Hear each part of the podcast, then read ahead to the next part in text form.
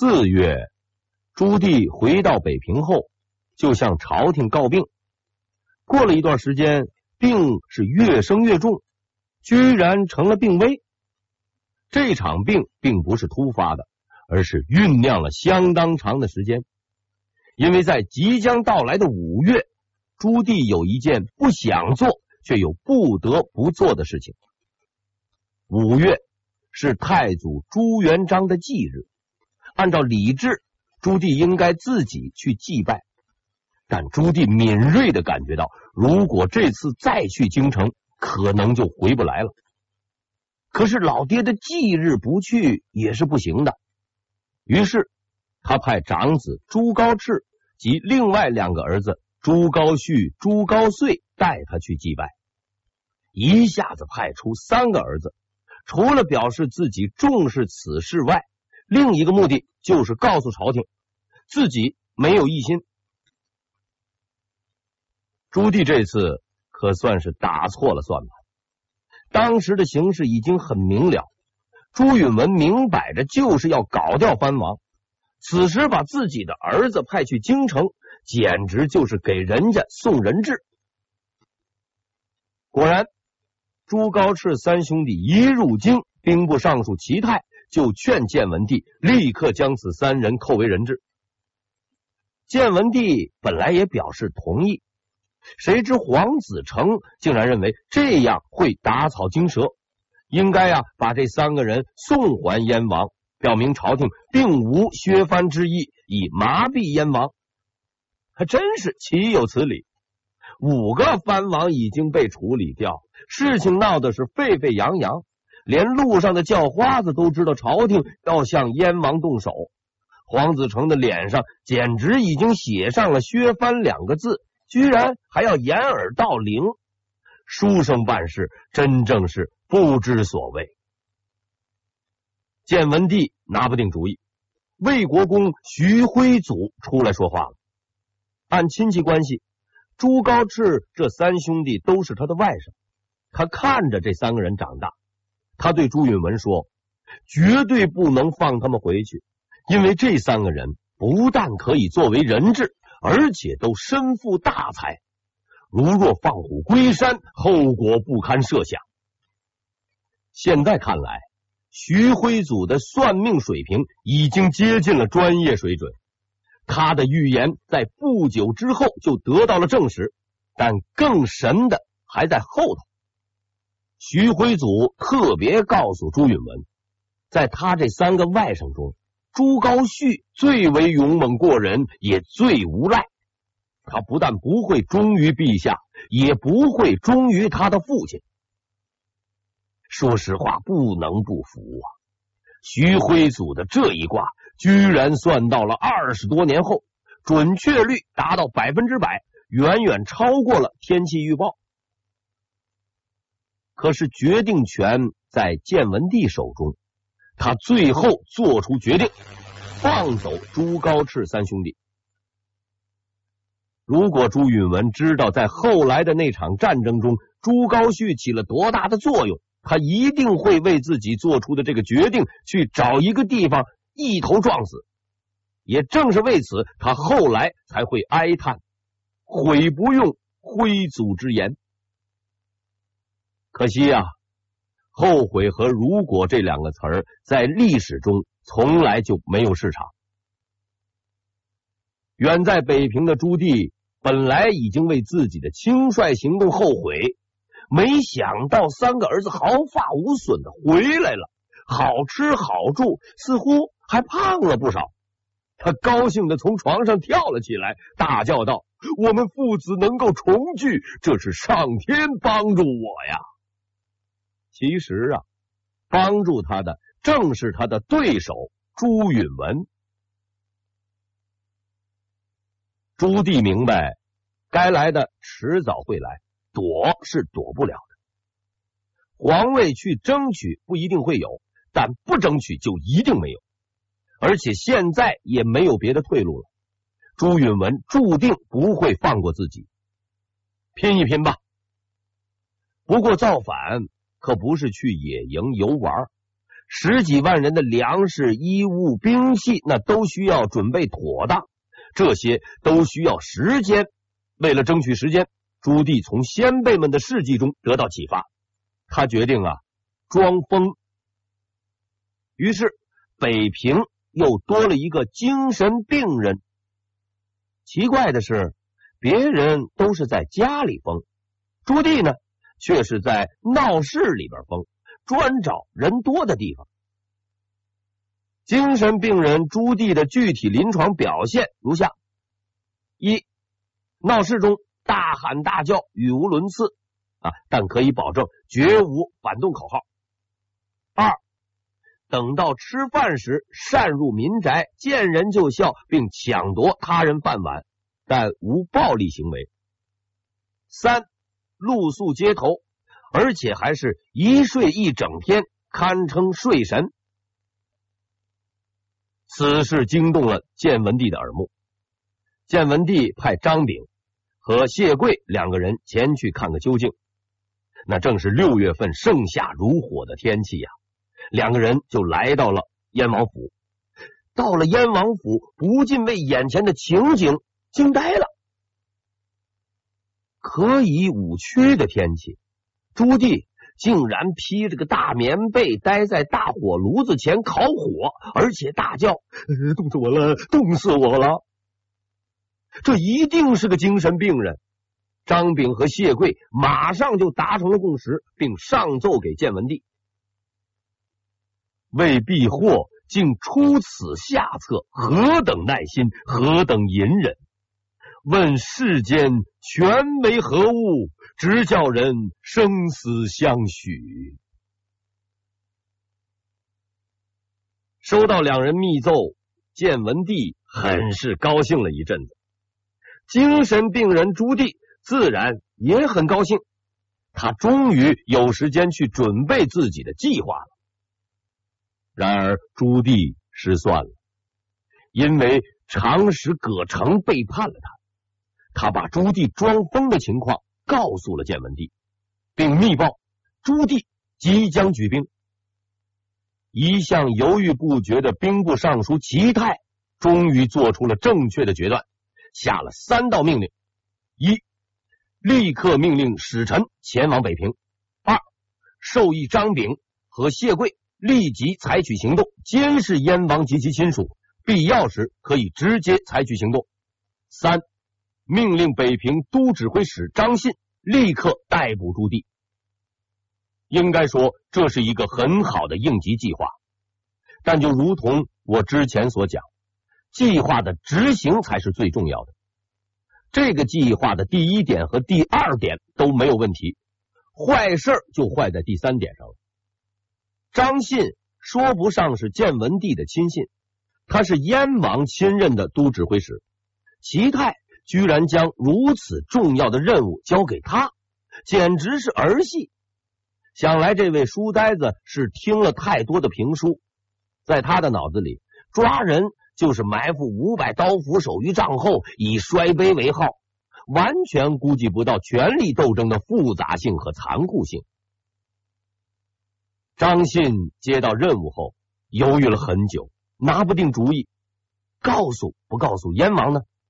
他和燕王的关系很好，但自己拿的是朝廷的工资，如果通知了燕王，那不但违背了职业道德，而且会从国家高级干部变成反贼，一旦上了这条贼船，可就下不来了。生死系于一线，这条线现在就在我自己的手中。关键时刻，张信的母亲帮助他做出了抉择。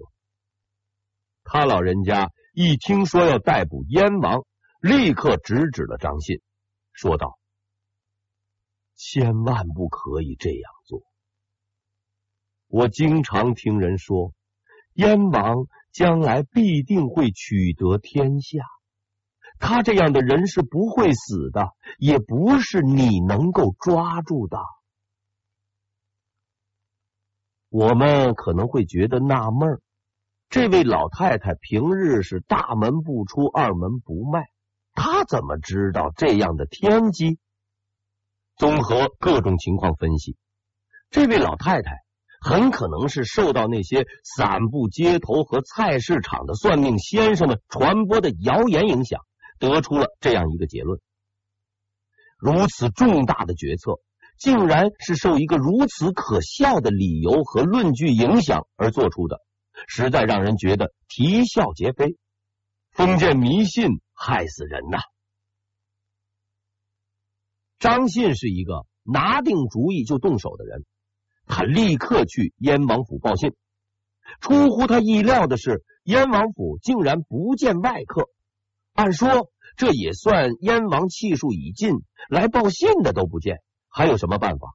偏巧这个张信是个很执着的人，下定决心排除万难，非要做反贼不可。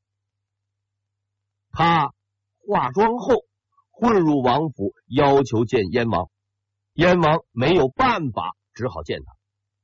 但燕王没有忘记自己的精神病人身份，他歪在床上哼哼唧唧说不出话来，活像中风患者。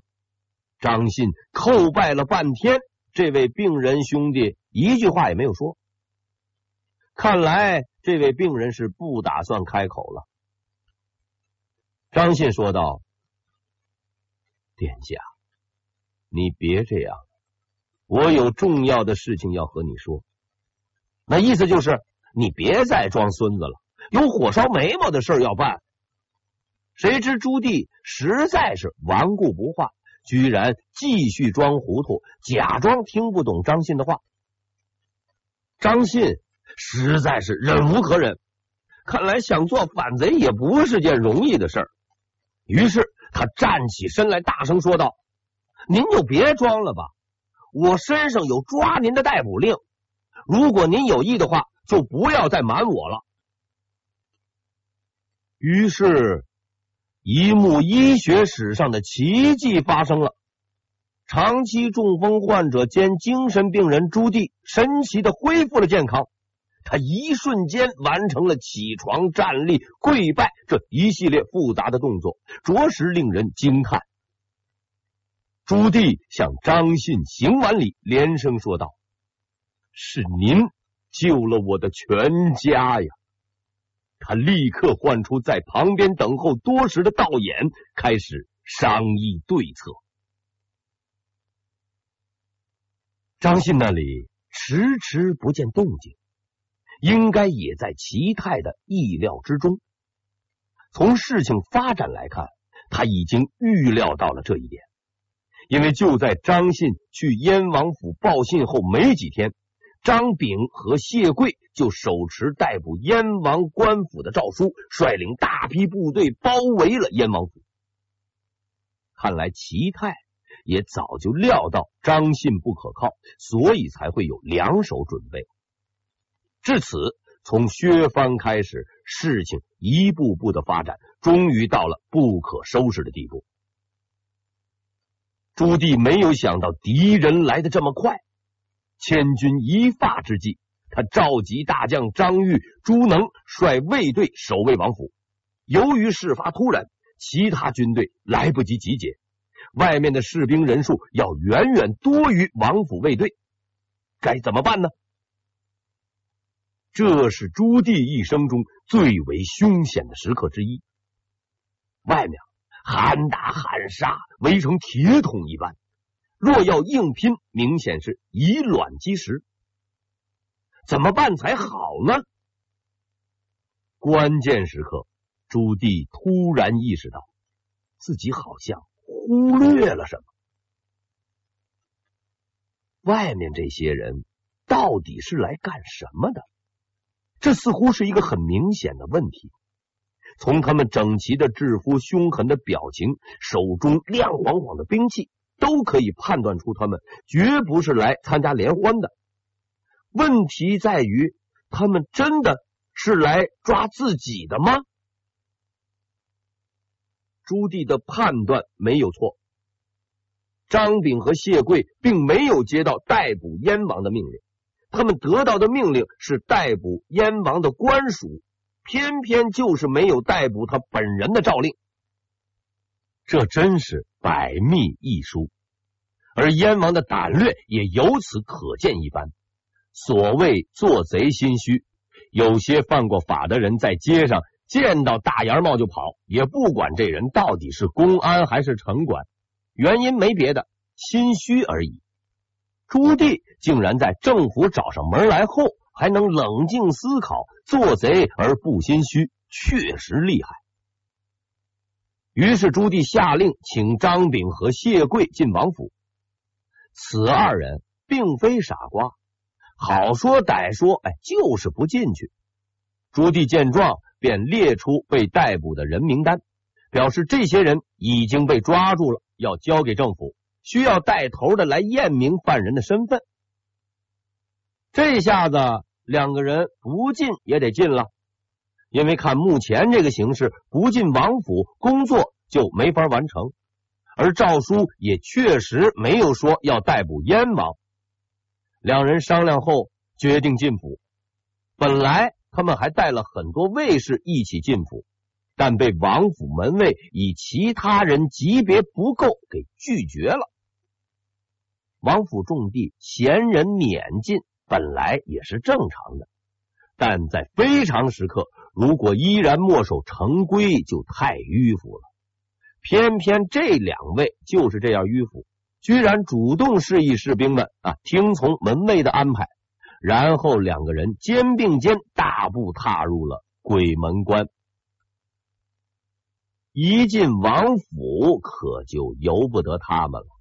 到了大堂，精神病人朱棣正扶着只拐杖坐在那里，一副有气无力的样子，见到他们来也不起身，只是让人赐座。此情此景很像现在黑帮影片中瘸腿黑社会老大开堂会的场景。朱棣这位黑老大连正眼都不看他们一下。张炳和谢贵的心中开始打鼓了，可是既然已经来了，说什么也晚了，索性开头的气氛倒还和睦，宾主双方就共同关心的问题交换了若干意见。就在二人暗自庆幸之时，王府的侍女端上来一盆瓜果，估计呢是西瓜。燕王朱棣突然腿不瘸了，亲自拿着两片瓜朝张谢两个人走过来，两个人是诚惶诚恐起来感谢燕王。但他们哪里知道，燕王这次玩了花样，他觉得摔杯为号太老套了，要搞搞创新。二人正要接瓜，朱棣却不给了。燕王突然间变成了阎王，他满脸怒气，指着二人鼻子大骂道：连平常老百姓也讲究兄弟宗族情谊，我身为天子的叔叔，却还要担忧自己的性命。朝廷这样对待我，天下的事就没有什么不能干的了。说完，朱棣摔瓜为号，燕王府内众卫士一拥而上，把两个人给捆了起来。这二位平时上馆子都不要钱，没想到吃片西瓜还把脑袋丢了。同时被抓住的还有葛城，朱棣一声令下，将他们全部斩首。这样看来那年头想吃片瓜还真是不容易啊。朱棣扔掉了手中的拐杖，对王府的人大声说道：我根本就没有病，是奸臣陷害我，不得不这样做而已。事已至此，也就怪不得我了。王府的士兵们知道就要打仗了，得把脑袋系在裤腰带上去拼命。燕王的亲属们知道自己的命运将会改变，不是从王侯升格为皇亲，就是降为死囚。无论如何，改变现状，特别是生活条件还不错的现状，总是让人难以接受的。毕竟大家都是人，都有自己的考虑，类似造反这种事情实在是不值得庆祝的，特别在成功之前。即使是义正言辞的朱棣本人，心底应该也是发虚的。但有一个人却是真正的兴高采烈，这个人不用说您也知道，就是道衍。他已经64岁了，为了等待这个机会，他已经付出了所有的一切。他的一生中没有青春少年的意气风发，也没有声色犬马的享乐，有的只是坎坷的生活经历和孤灯下日复一日的苦读。他满腹才学，却未官运亨通，心怀天下，却无人知晓。隐忍这么多年，此时不发，更待何时？反了吧，反了吧！有这么多人相伴，黄泉路上也不寂寞。